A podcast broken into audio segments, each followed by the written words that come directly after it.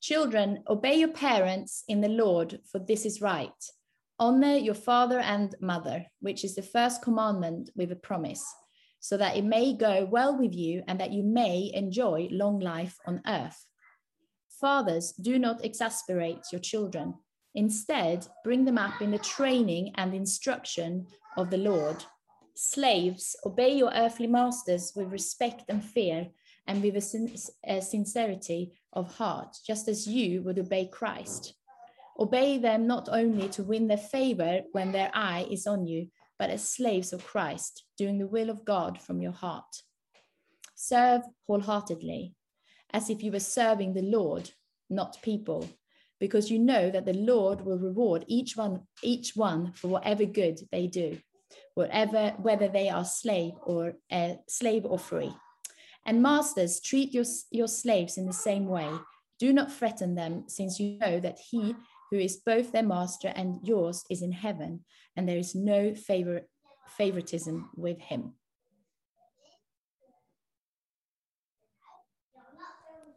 Oh, thanks, uh, Nina. And uh, sorry, I was I thought I will hand over to you, Jobin. Yep, yep. Thank you very much for reading that. Well, good morning, everyone. Um, and so here here we are, the last chapter of uh, Ephesians. Um, and today we're going to look at um, three things from this part of Paul's letter to the church in Ephesus. First, we'll look at uh, what he writes for children and parents. And then we're going to look at slaves and masters and uh, how and that how it relates to this age, uh, our day and day, day and time. Um, and then this phrase here called slaves of Christ, it occurs all over New Testament, and the apostles called themselves, early Christians called themselves slaves of Christ. And we're going to uh, look into that a bit. So a short recap of uh, what we have been doing over the past few months here. Um, if I can summarize this, uh, the book of the letter, letter to the Ephesians, uh, the first three chapters, uh, Paul has been telling us um, God has made us alive. He has, and he has done that in Christ. And if there's one verse that can capture this, I think it is this one, Ephesians 2, verses 4 and 5, right? Paul says, but God, being rich in mercy, um, because of the great love with which He loved us, even when we were dead in our trespasses, made us alive together with Christ. By grace, you have been saved. So, this is a gift of God, totally. Uh, and everything, we don't have any role in this being saved. It's God who brought us from death to life. And now that we have life, is encouraging, uh, encouraging us to live uh, in this freedom that we have now. He's encouraging us to walk in Christ. And that, that is what we have been looking from chapter four onwards. Uh, our life in church. And last week, we started looking at our, ch- our life in, in the family, where um, Ola and Yvonne, they shared with us from the passage looking at husbands and wife. But before jumping into that, uh, a bit of uh, context here. What we have been reading here the last week and here uh, is called the household codes.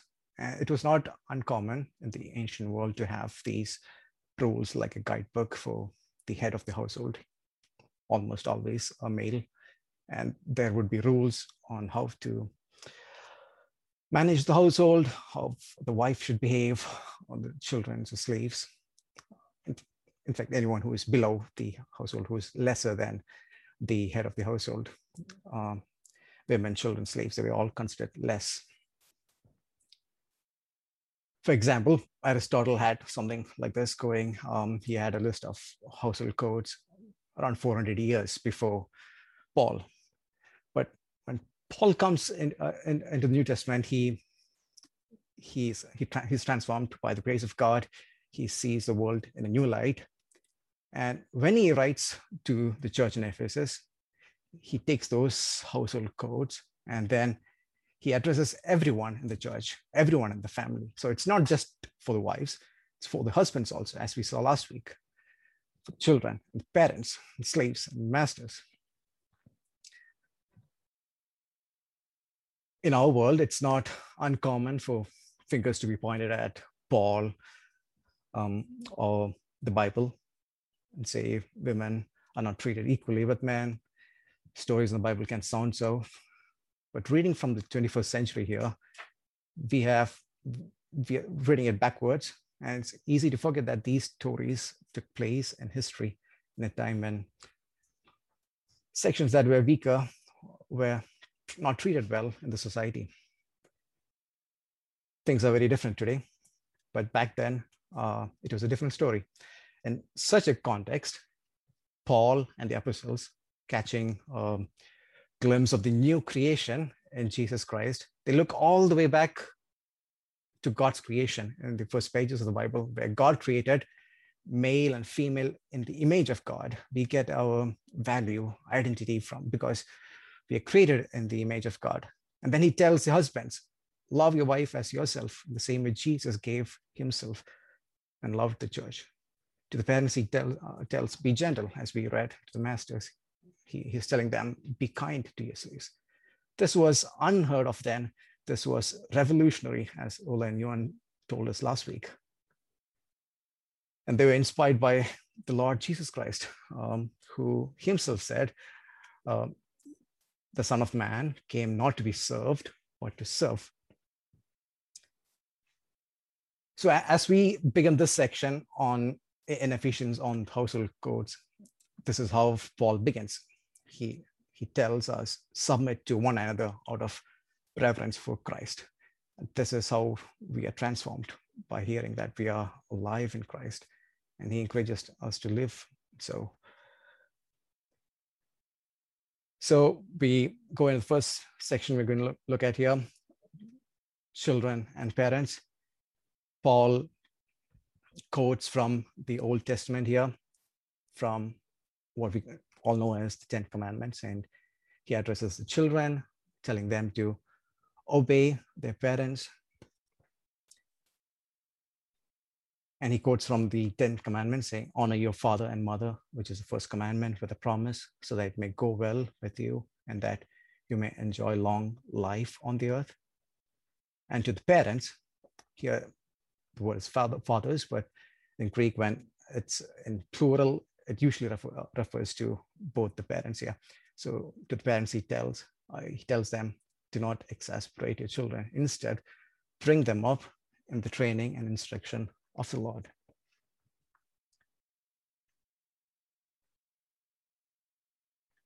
So looking at this passage, take a moment uh, to look at the, the, the, these uh, phrases here, highlighted here.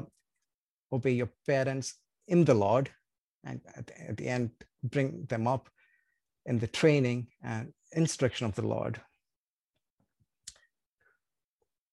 Why does Paul encourage us to train children in the Lord? Why the instruction of the Lord? Why train them to obey? As parents, we all want our children to become good human beings, after all. But being alive in Christ, we have this new experience of creation, new creation in Jesus. We have an eternal perspective here during our short life on earth. And we want our kids, our children to experience the same thing we're experiencing the life with God, the life of God, knowing Jesus as we have known Jesus. And this we do in the same way Jesus has been to us by being gentle and kind, by being loving and patient like Jesus. Well, I'm, preaching to myself. It's not easy. Uh, one of the first things Ananya learned uh, when, she, or when she learned to speak is to say no in three languages. Uh, but we trust in the grace of God.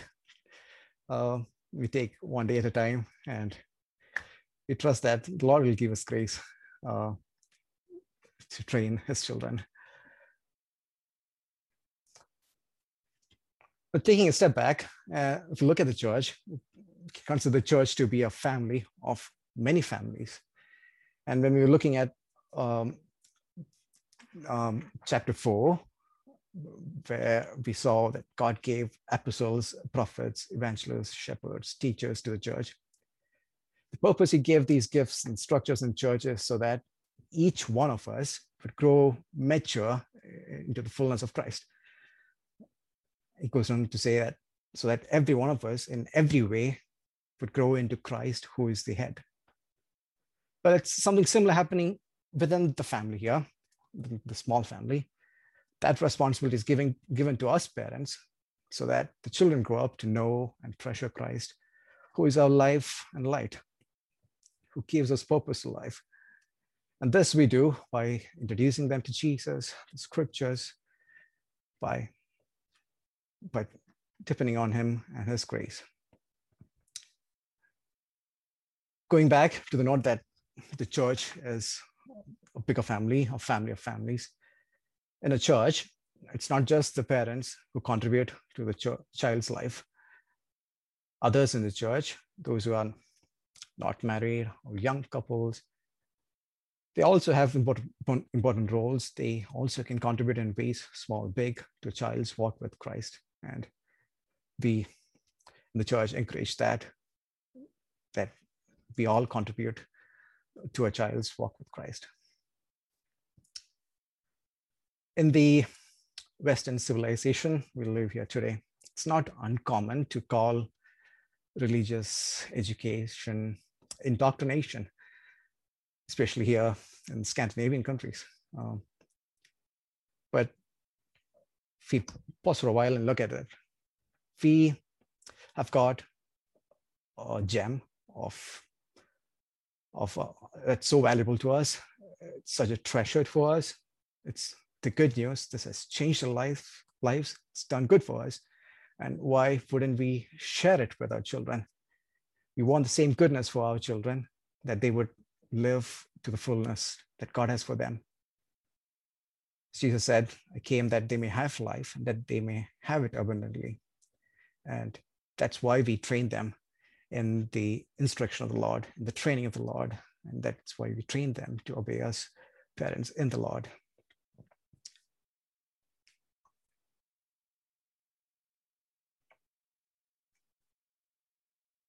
Going to the next section here on slaves uh, and masters. It, it's not completely applicable to us today, but it's good to know what what's what what um, Paul is addressing here and to draw uh, draw lessons for us here today. Well, to give a bit of background here, slaves in the Roman world, they it, it was not the same as what we know from the recent history where the, we know about the slave trade, race-based slave trade and all, which was put an end by uh, the Civil War in the US and, and by legislation in the UK. In, in the Greco-Roman world, slaves were captured after war or they were bought in a slave market, or you could have been born in slavery. And they were part of the household. And a big and powerful, rich household could have many slaves. And they could have many roles in the family. They could be taking care of the household work, or they could be taking care of the children, educating them, or be involved in the family business activities, or they could be doctors or accountants, depending on the training when they were captured and so on.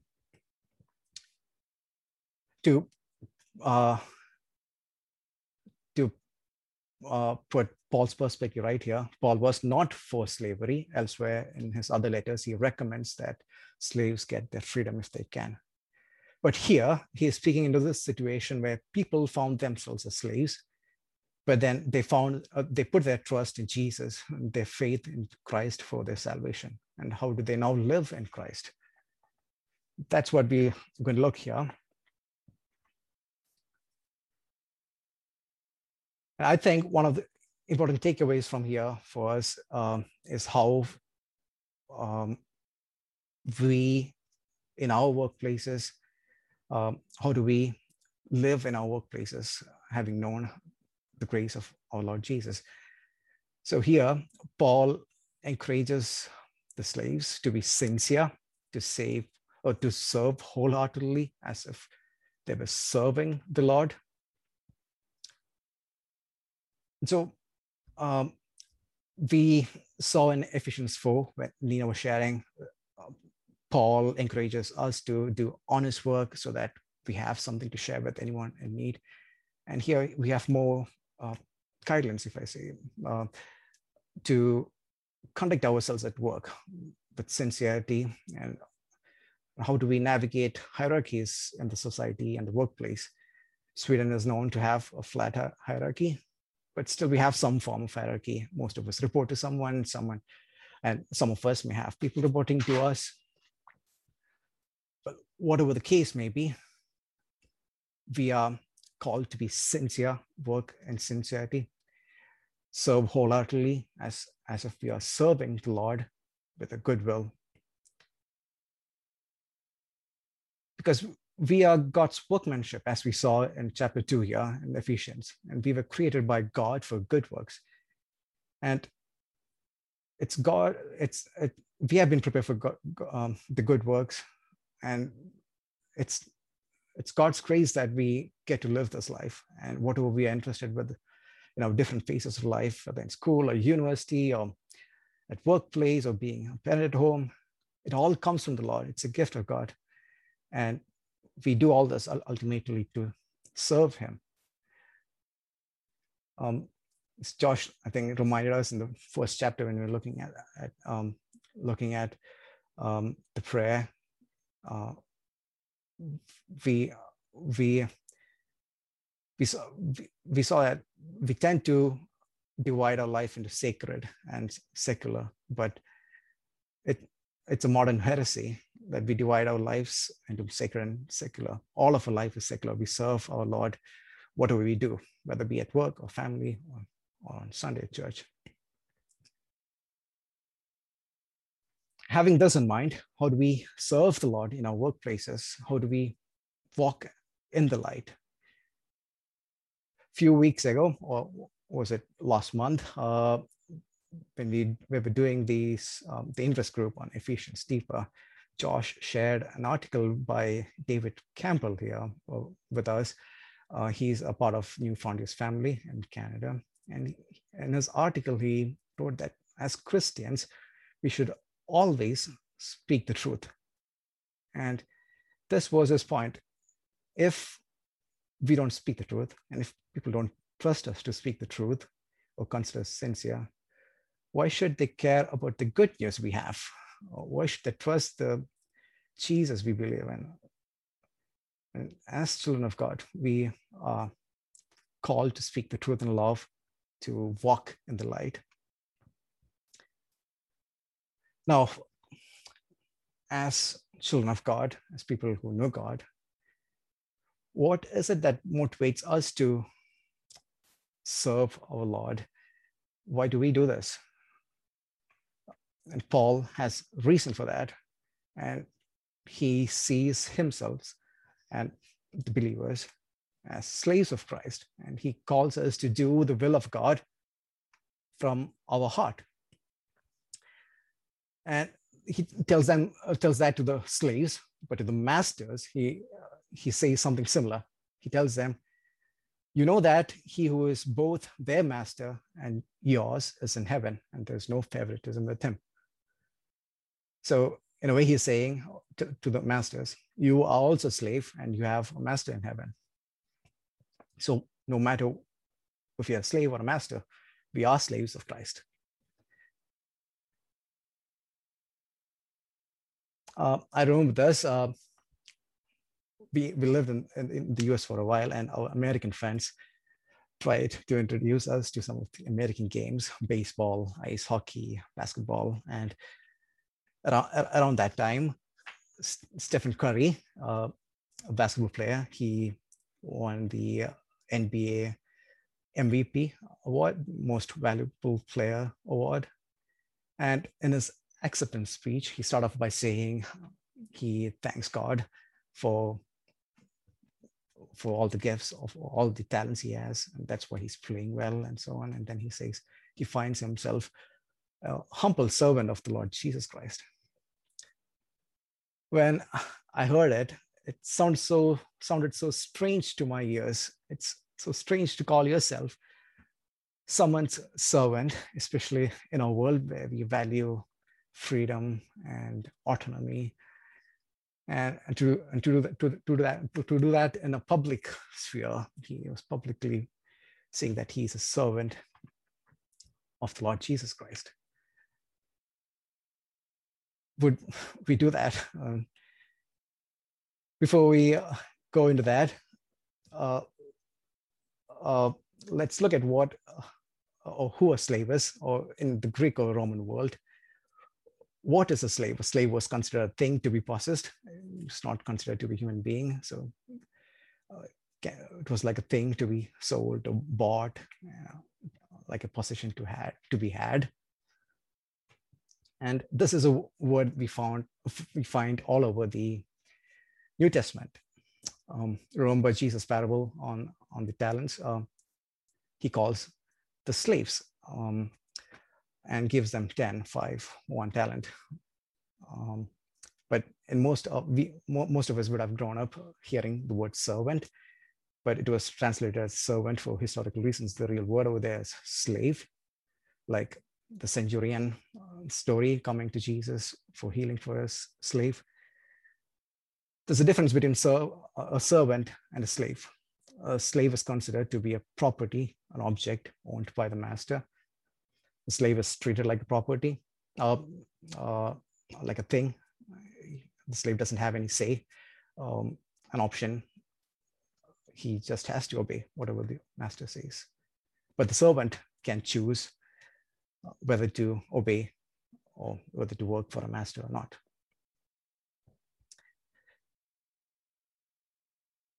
And the experience of a slave would totally depend on on on their on, on their master. If the master was cruel their life would be miserable. Yeah we see this in history. But if they had a good master it was an honor to be in his household. The master would take good care of his slaves and and many times they would be held in high esteem in the in the society in the biblical story, the narrative, Bible, Bible reminds us we are always slave. The only question is to whom? Throughout the Bible, we see uh, we, as fallen human beings, we are slaves of sin. So when Jesus says, or when Jesus says anyone who sins is a slave of sin, or when Paul talks about being slaves of sin in Romans, people who knew who, who, who were living in, in that day and age, who were hearing Jesus say this, Paul say this, they knew what it meant to have bad masters. Like they, the Israelites, they were in Egypt, they were under a cruel master, the Pharaoh. They were slaves in Babylon, they were taken as exiles. So to have sin as your master, to be a slave of sin, it meant to be under a cruel master. It meant to have a, have an incurable disease that destroys your life. It meant that you were enslaved to guilty conscience, poison thoughts. But then Jesus came to save us from all that. Early in Ephesians, in chapter two, we this is what we read.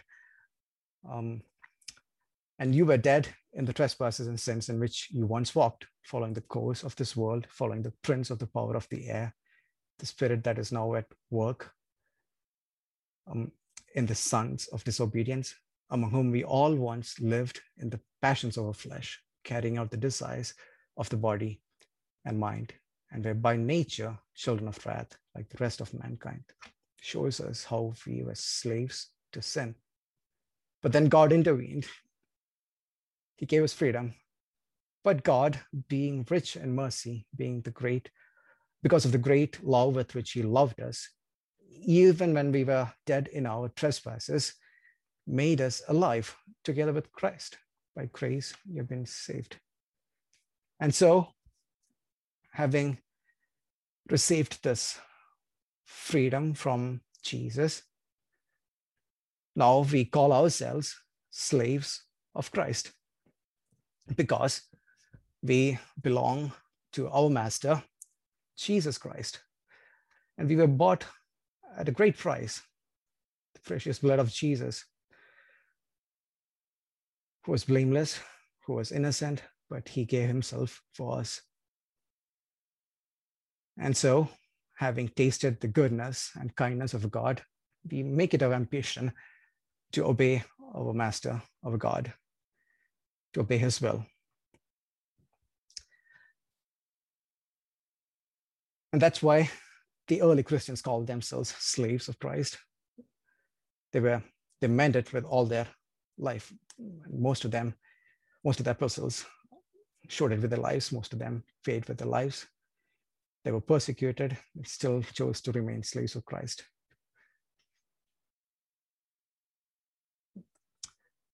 In contemporary Christianity, we, we have a domesticated view of God, as Roger um, mentioned when he was sharing from chapter two.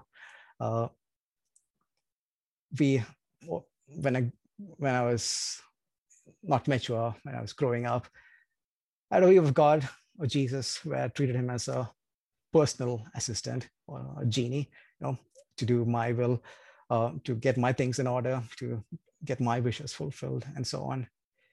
But the God whom we serve, he is the creator and sustainer of everything. He is the Lord of life. And he is the kind and gentle master.